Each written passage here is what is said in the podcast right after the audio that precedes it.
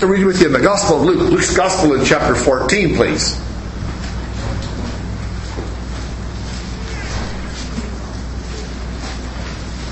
Matthew, Mark, Luke's Gospel, chapter 14.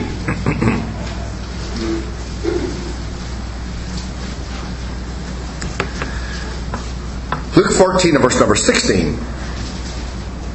Then said he, that is the Lord Jesus, a certain man made a great supper and bade many and sent his servant at supper time to say to them that were bidden, Come, come, for all things are now ready.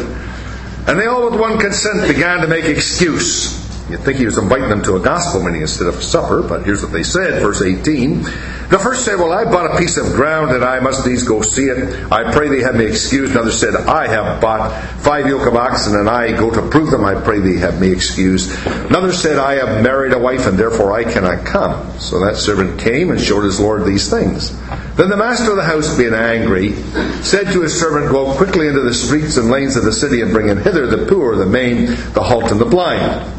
And the servant said, Lord, it is done as thou hast commanded. And notice these four lovely words, yet there is room. And the Lord said unto the servant, Go out into the highways and hedges and compel them to come in, that my house may be filled. Notice how insistent he is that my house may be filled. Verse 24, For I say unto you, that none of those men which were bidden shall taste of my supper. Now, in contrast to this, back to the Old Testament and the prophecy of Isaiah. Middle of your Bible is often the Psalms, Proverbs, and then you'll come to Isaiah, and it'll be Isaiah and chapter 14. Isaiah chapter 14. Again, it's the 14th chapter. Isaiah 14 and verse number 9. Very solemn words that we read in our Bible here. Isaiah 14, verse 9 Hell from beneath is moved for thee to meet thee at thy coming. It stirreth up the dead for thee, even all the chief ones of the earth. It hath raised up from their thrones all the kings of the nations. They shall speak and say unto thee, that's under people are actually coming to that awful place. Art thou also become weak as we? Art thou become like unto us? Thy pomp is brought down to the grave, the noise, the viols, the worm is spread under thee, and the worms cover thee, and so on. I'm sure you're looking at these two passages and really wondering what they have in common. It isn't so much what they have in common as what they have in way of a great contrast. Tremendous contrast. I want to look at them like this as two distinct places. You know, I, I had a lady one time come to gospel meetings, I think on two occasions, one in particular, and at the end of the meeting, I, am not sure what your take is on a gospel meeting, she came to me and said this, uh, she really, she stood there and I asked her, what'd you think of the meeting? You know what she said? I found it very extreme. And I could tell it, she just wasn't too happy, too pleased with it. I said, She did. You found it very extreme. I said, Do you have any idea why it would sound so extreme? Well, she said, No, that's just the way it came to me. Well, I said, You've got it right. Because we are preaching in this hall night after night about extreme places. Extreme places. Heaven is an extreme place of beauty and glory and joy and happiness. It is a place that is bereft of everything that has plowed and planted this world with sorrow. Streets of gold and the city and the celestial, the Lord being there. The Bible simply sums it up I have not seen, nor hath it entered into the ear of men the things that God hath prepared for him. This is a very extreme place of which we read very little about in our Bible. But I have to remind you that this is a very extreme place, and so is the lake of fire. Very extreme, extreme. Just the opposite of what this is. Every misery that has been here on earth only extends itself, projects itself, multiplies itself at that terrible place. It is the desire of the gospel preacher and everybody in this audience that is saved. Our great desire is that you, you, my friend, will never be in that dreadful place. So we've read about two things about these places. I want to think of it like this room that has been made. Here's a man and he makes a great feast and he bids many and he invites them and they come and uh, that my house may be filled. Notice what he's saying. Room, there's lots of room. Isn't those four words beautiful? Yet there is room. Think, my friend, if you'd have died last night, Some announcement was made here. Hey, that, that boy, that girl, that person, that older one, that younger one that was here in the meeting last week, we're sorry to announce that they have died. Do you understand you would be in one of those two places? And everybody in this meeting is going to one or the other. To a place where room has been made, or else to a place where room has to be made. Now, in conversation with a lady that's been attending these meetings last week, Andrew and I were conversing with her, very open about it, very honest about it. And she just can't get into her thinking, these were her words, how a benevolent God could ever let anybody go to hell. Well, my friends, you understand this place was never, never made with you in mind. The Bible's clear about that. It was a place that was made for the devil and his angels. It was never made with you in mind. I have no, I only have limited, very limited understanding of what heaven is like. But I know this, that when I arrive there, I will discover it was made just for me. I mean, who didn't arrive on planet Earth and realize that this planet was built just for you? I've often said, I said in these meetings, I can't imagine an orange sky or pink grass, no matter how much a lady likes pink. Pink grass? Come on. We can't think of, of anything but green grass, blue sky, and so on. The air, the atmosphere, to think that across our planet is four to eight inches of topsoil. Without that, we couldn't exist. So I come to a very simple conclusion. This place, this place that we call planet Earth, was built with us in mind before we got here. Wherever, here's something for you to maybe remember, it might help you. All of us. No, it's not a ministry meeting. Wherever God takes anybody, okay? Wherever God has taken anybody, it was always prepared ahead of time. Okay? In other words, come to the Garden of Eden, Genesis chapter 3. He doesn't make man and say, stay here, stay here. I'm going to make a garden for you. Uh, uh, that's all made. It's all prepared. Remember in Luke's Gospel, chapter 22, the Lord Jesus is going to institute that which we celebrated this morning. And he will say to his own, his disciples, he says, You'll go and you'll find a man bearing a pitcher of water and follow him. He'll take you to a large upper room, large upper room, furnished, prepared. And he says, You'll make ready the Passover. So whenever God takes man anywhere, it's always a place that is prepared before. John chapter 14, what's the Lord Jesus say? He says this. Let not your heart be troubled. You believe also, believe in God, believe also in me. My Father's house are many abodes, many mansions. If it were not so, I would have told you. I go to prepare a place for you. That started at Calvary, friend. When he died, he prepared a place for you. You going there, dear?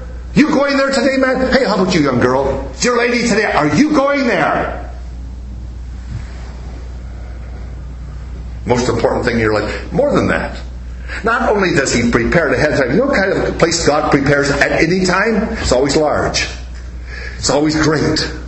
I mean, look at his final preparation, if I could call it that, when he speaks of the new city, that great city, Holy Jerusalem, a picture of heaven descending out of the heavens. And you go on, you it describes it as a city says that lies four, four square, 12 gates on each side, 1,500 miles that way, 1,500 miles that way, and 1,500 miles up.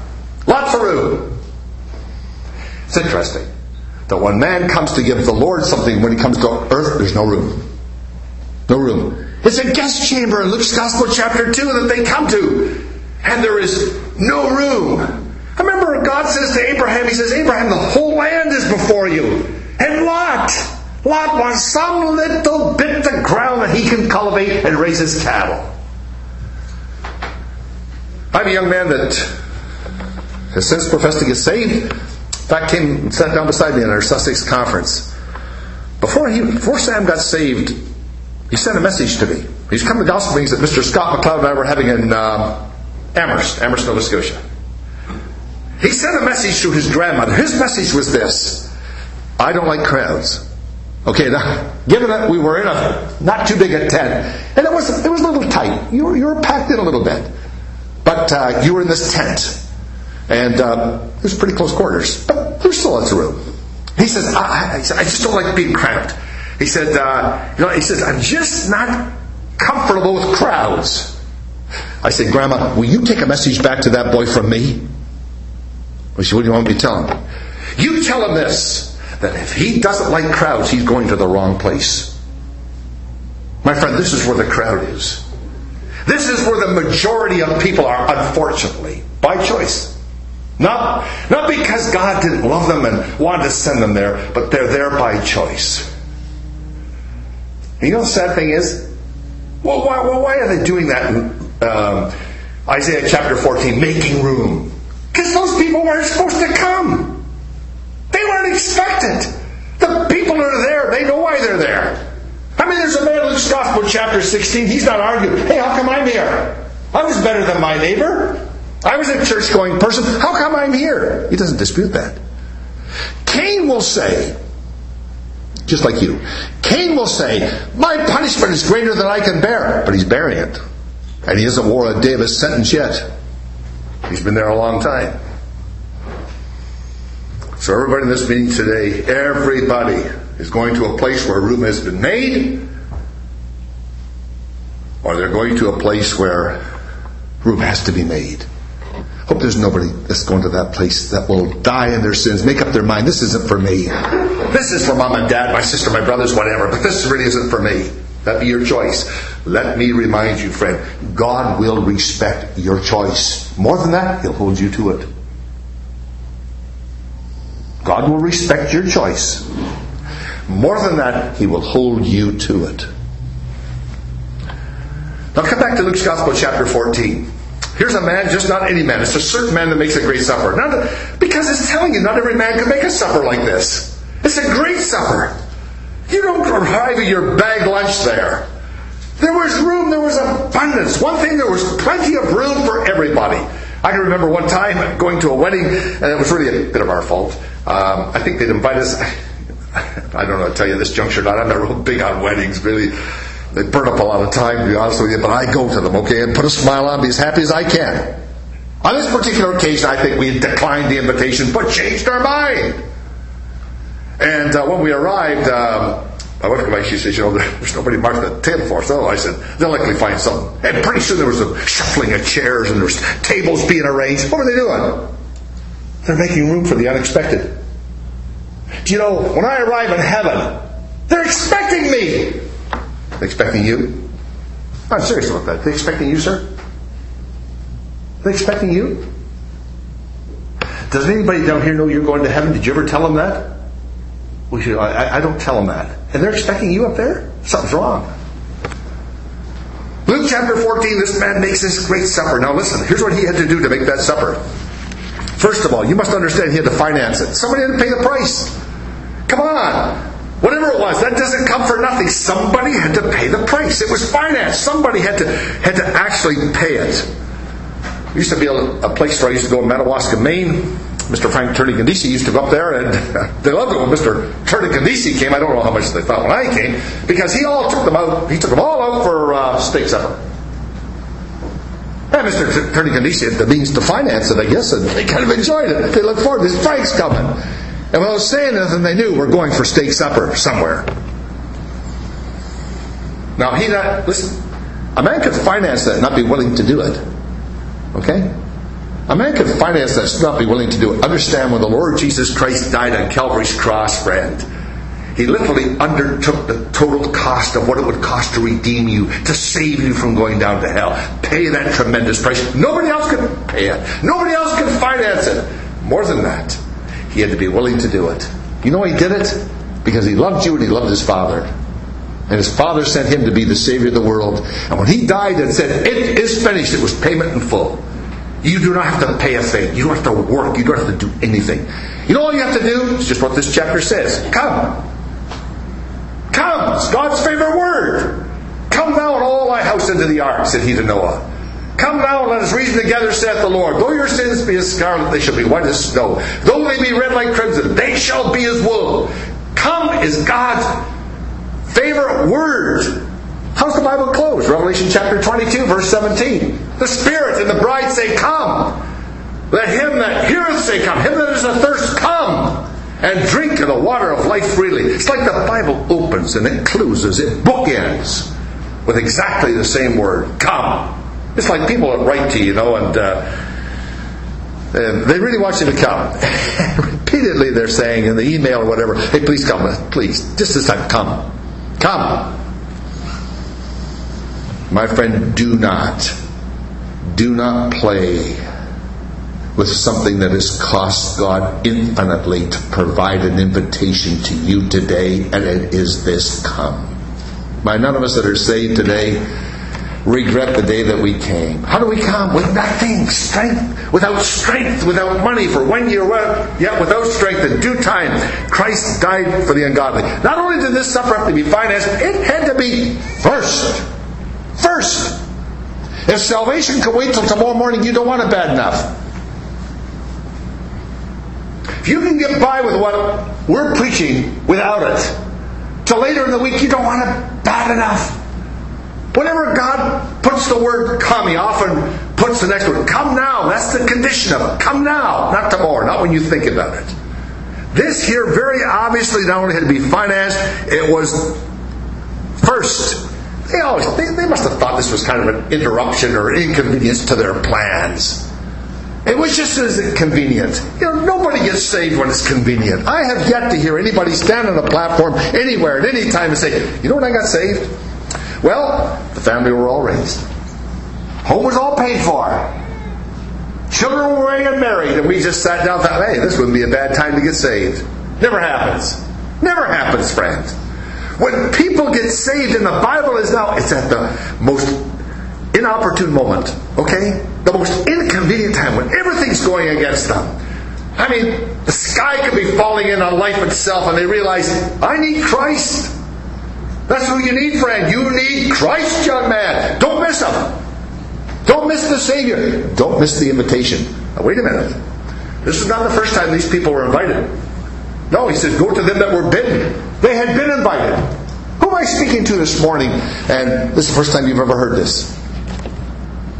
Even if it's the first time you've heard it like this, you mean to tell me you've never heard before that there's a God in heaven that loves you, that made a provision for you in heaven through His Son, and He bids you come?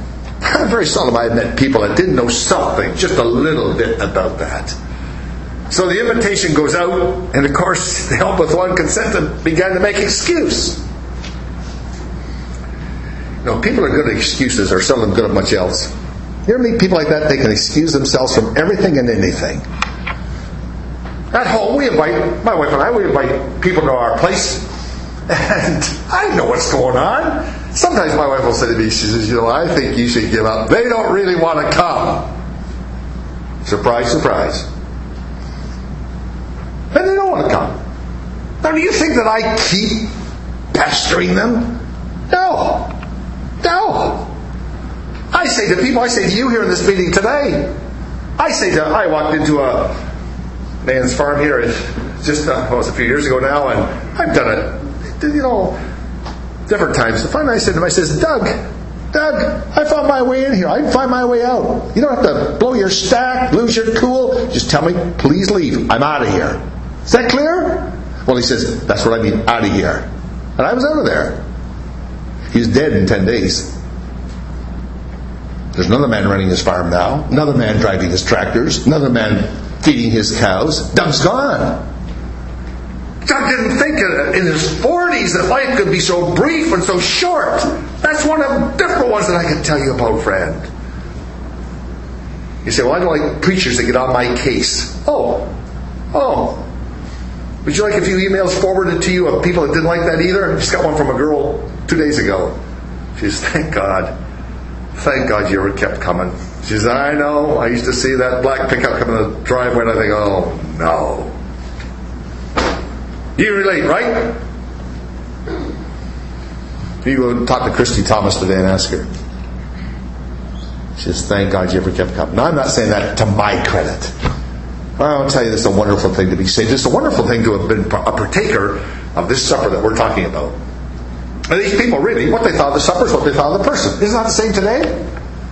What you think of the supper is what you think of the person. Now, I have to be honest, I usually am very conversant and I no problem uh, visiting, talking with people, but there are certain people I do have a difficulty with, okay? And my wife will say, you know, so and so called us up and they want us for supper. She says, great, where are we going? We're going tomorrow night. Great. There's others she'll say, so and so wants for supper. I go, oh, really? That's a long night. You know what the truth of it is? Might as well fess up. What I think of them is usually what I think of the supper. I sit a hot dog at home and go there and have to make buttons all evening. Listen what the Bible says. What do you think of Christ? Ah, couldn't you help but love him this morning as I heard these dear brethren. And by the way, we'll put in a little ministry here, brethren. Let's shorten up on our prayers a little bit. Let some of these other men in. Some here this morning get an opportunity. Because likely I prayed too long, okay? Some of the others maybe need a little check there, get a little long. Oh, brother came to me one time, young brother came to me, he said, Mr. McCandless, you know, you, you got a little long and you're praying. I thanked him for it. What was it beautiful just to sit there and sing those beautiful hymns this morning and remember the Lord Jesus and go into his courts and worship him in the beauty of holiness. You know nothing about it. Not saved. Wouldn't you like to? Wouldn't you like to be saved? Wouldn't you like to be going to heaven? Wouldn't you like to be going to a place where room has been made? Now room has to be made. We were some of the family here they're going to relate to. it. We were one time at a conference. Well, a conference many times, but you know, some of the Christians used to bolt a little early because you see, we used to have the ferry running from the mainland to New Brunswick, and they'd like to go early because they didn't. Well, I don't want, they want to go early. Line up down the ferry. So uh, the kids would come to me and they say, "Dad, they knew better. Are we going early?" I said, "Well, the conference is finished." Well, the stewards and the so and so, they're going early. I said, "Let them go." I said, "We're staying." That was, that was no question about it. So we stayed. We're driving a little Plymouth Horizon. I mean, that was a test. Anybody that's so older was had a Plymouth Horizon. That was a challenge. We are packed in this little Horizon. And we had finished the meeting off, and now we're heading down to the terminal, and there's rows of cars. And, and just as we get there, they're starting to row, load one of the larger ferries. And the kids said, Boy, do you think I said, I'm not going to make that ferry, guys. We can't get on. And would you believe it? We drive right up till the deckhand puts down the pylon. Shoot! Looked more like a jail guard than he did a man working the deck. And uh, the oldest daughter, maybe a little like her mother, cranks down the window and sticks her head out and says, Sir, we're just a little car. You sure you haven't got room? And he looks back at her as if to say, The nerve of you. So he thought about it a minute, got his big whatever his walkie talkie, let's call it out. Speaks them up on the deck. And uh, looks again, No, noise moving too fast. Walks over towards that pylon. Pick that pylon up and he says, Boy, I tell you, the jubilation on that little horizon. Yes! That was true McCandless spirit. Yes! You know what they did up there? They made a little room. It's the only reason we got on. That'll never happen in heaven. No, no. Don't have to push aside, oh, I didn't know so and so. You know, I was just enjoying the other day, and so be it. You know, in that day, isn't it wonderful, Christians? The Lord will never walk up to me and say, yeah, like Christians do, you know? And they can't remember your name. You say, oh, no, I'm a missionary in Africa. Nothing against them. I, I, oh, McCandless, yeah. It's, yeah but the Lord will never walk up to me and say, um, where did I meet you? Not at all. You know what? You know what I really believe? I can't find in the Bible. I'll tell you what I believe, brother. I believe he'll be smiling before he gets to me. I got verse for that too. Luke chapter 15. When he picked up that sheep with joy. Tell me where the joy ended. Never ended. I believe when he comes to me, the smile will already be there. Never would he forget that warm summer night in southwestern Ontario. When through that verse that we were listening to this morning, for the Son of Man is come to seek and to save that which was lost. I understood I was the lost one. And he picked me up like that. Shepherd picked that sheep up rejoicing. And he's never forgotten about me since, and he'll never forget about me. That may remind some of you in the meeting today that are going to a place, and you know you are, where room has to be made. Do you know something? You'll be forgotten that you're ever there. You will be forgotten that you will ever been existed, even though God has loved you to that point. Oh, you say, where's your verse for that? The name of the wicked shall rot. and they shall not be had in remembrance. I visited a man in, a, in one of our federal prisons about a month ago. I didn't get to see him just before I left this time. He was having a down day. So I got talking to him. I said to him, I said, um, you know, Kenneth, I said, uh, how's it going? I says, you know, just not one of those days, I'm So glad to see you. He said, do you know what is bothering me? He says, I am to come up for parole another month. And, and, for no reason, it shouldn't, I shouldn't think like this, but somehow it gets through to me. What if they forgot I'm here? What if they forgot I'm in this prison? I mean, I think of thousands of prisoners that are in this country. What if I'm forgotten? Well, I'm saying, oh, you know, Kevin, they got you on they, know who. He says they're doing nothing about it. What if I'm forgotten? I can tell you, I doubt that Kenneth Layton will ever be forgotten in a New Brunswick prison. But the Bible says they, they shall be forgotten in the city where they have so done. But you know the sad part is, you won't be forgotten. You won't forget. You will remember this gospel meeting. You miss it, friend. If you fail to arrive in the place where room has been made by trusting Christ as your Savior, and you die in your sins and go down to hell, you will remember everything. You will remember things that God will see to it that the Christians will forget. It'll be banished from their memory. The tears, the sorrow, things that happened in life. And that place of cloudless day will all be forgotten in heaven. Aren't you looking forward to getting to heaven? Wonderful place. And you know that the only other side of it is this?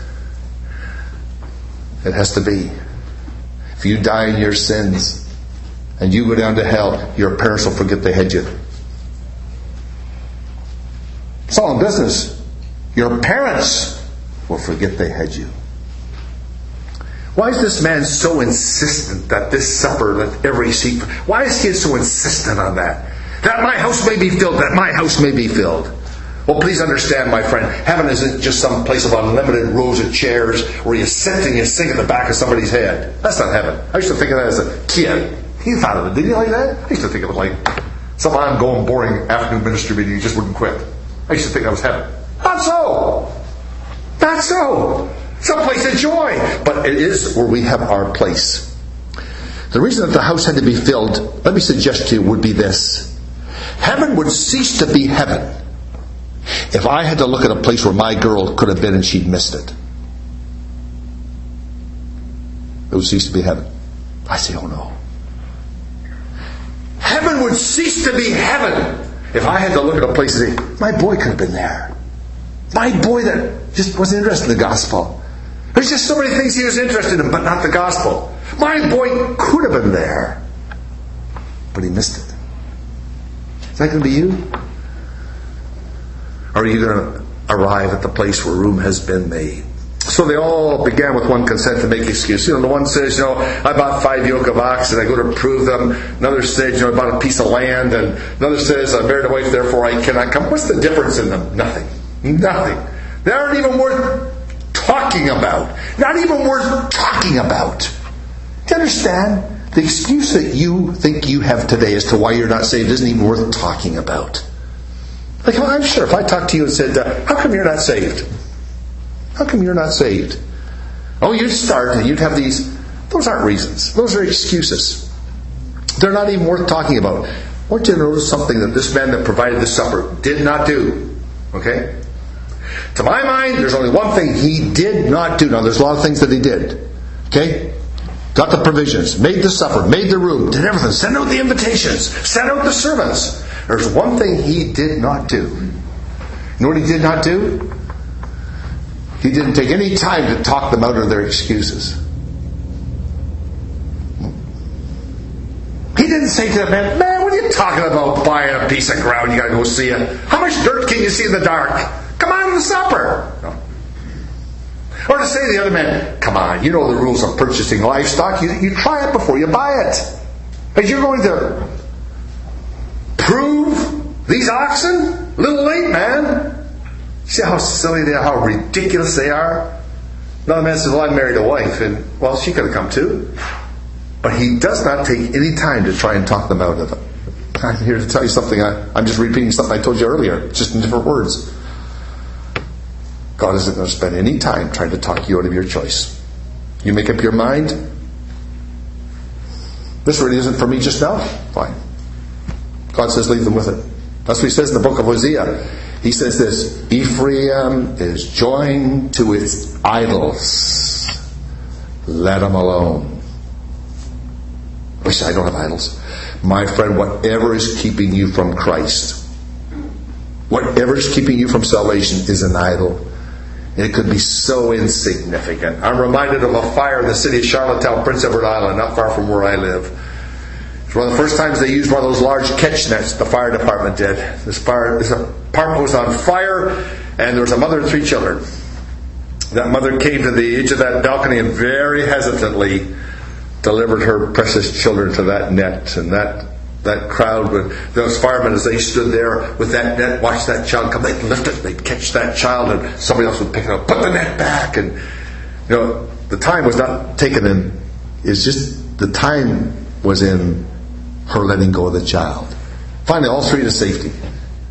Then they raised it a couple others came in. Mothers could have been heavier than the child not that she was a large woman she wasn't. They called up to her jump! Just waiting for the last final cheer that Mama's safe. To their surprise, to their amazement, she turned and went back into that burning apartment. You know what they found later on? A charred body. You see what happened? The only thing they could put together is that she had a souvenir. A little shell comb. It was a souvenir. She, she had in her hand. She went back in to get it, didn't want it to burn. It cost her everything. She's just joined to that shell comb. You say, what the earth? Same thing as you're doing. Same thing as you're doing. Isaiah 28 is one of the most solemn passages in the whole, whole of our Bible. Just as sure as that feast had to be financed, it had to be first, it had to be filled. Here's a place that is filled. There's no room. Isaiah chapter 28. There they are, and they're pushing each other and shoving each other. And finally, they see somebody else delivered to that dreadful place, and they said, What are you doing here? You know, there, there's people I'm sure that you expect to be there. I mean, there, there's men that I talk to at times, and they're rough, tough, godless, cursing, men, immoral men, wickedness of every kind. Somehow you imagine them being there. Not you. Not you. You know what they say? Well, you become as weak as us. What are you, what are you doing here? Will I not say that coming day? Hey, listen, you have the gospel. Oh, you heard the gospel. How come you're here? Why have to go down to a place like that, my friend, when you don't have to go to a place like that? Why not simply come to, to the Savior who wants to take you. Take you to heaven. You know, sometimes people will say to me something like this. You know, uh, how does a God, a loving God, send anybody to hell? Now, here's something for you to understand, but understand clearly. God does not send anybody to hell.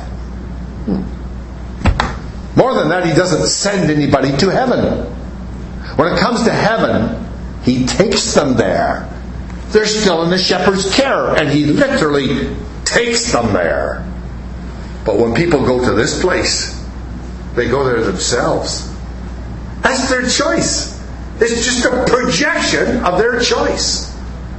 And that's why they're there. Come back to Luke chapter 14. Here's the man, and he goes out into the highways and the byways, and he compels them to come in. Says the man that my house may be filled. And it is filled. And it's interesting. For those that didn't want it, somebody else took it. I mean, there's a man by the name of Esau in the Old Testament. He didn't want it. He was the oldest. He should have known better. He should have wanted it. It was the birthright. And looking over his shoulder was a brother. He said, I'll take it. I'll take it. Oh, you want you want my you want what's on the stove? You want a bowl of stew? By all means, give me your birthright. So he took the birthright. The whole nation of Israel said, No to God. No to God. You know what God did? He says, There's Gentile nations out there that you call dogs. He said, I'm going to bring those Gentiles in. And if you're ever going to be saved, you're going to have to be the same as those Gentiles. You're not going to come on Jewish ground. You've got to come on the grounds of grace, not on the grounds of the law. And the result of that, my friend, is He sent His Son into this world to break down that middle wall of partition, to literally abolish Jew and Gentiles. God looks down from heaven today, looks into this gathered company, this large company of people here this morning. He does not, this afternoon, He does not look for uh, Catholic, Protestant, Hindu, Muslim, doesn't care what country, kindred, wherever you came from. he sees two kinds of people here. He sees people that are going to a place that He has prepared. He's, they're going to a place where there is room. There's room, yet there is room. That's a wonderful thing. I couldn't stand on this platform. I wouldn't even be here today. If this door over here had become this door, the door shut, understand there's no room. As much space as may be there, there's no room. But the wonderful thing about announcing the gospel today is that I can actually stand here and announce to this company that at 1244 Eastern Daylight Time, there is room. Now it comes back to you.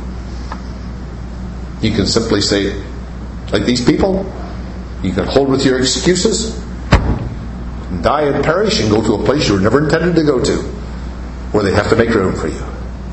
Or you can trust Christ as your Savior. Accept God's Son. He that believeth on the Son hath everlasting life. He that believeth not the Son shall not see life, but the wrath of God abideth on him. You can do that. And know for sure on the authority of the Word of God that you are going to heaven. You are going to a place where they are expecting you. Don't arrive there as maybe you have at certain gatherings and you have to introduce yourself, wear some kind of a name tag. Not at all. They will know you. Do you know why? Because everybody will know him.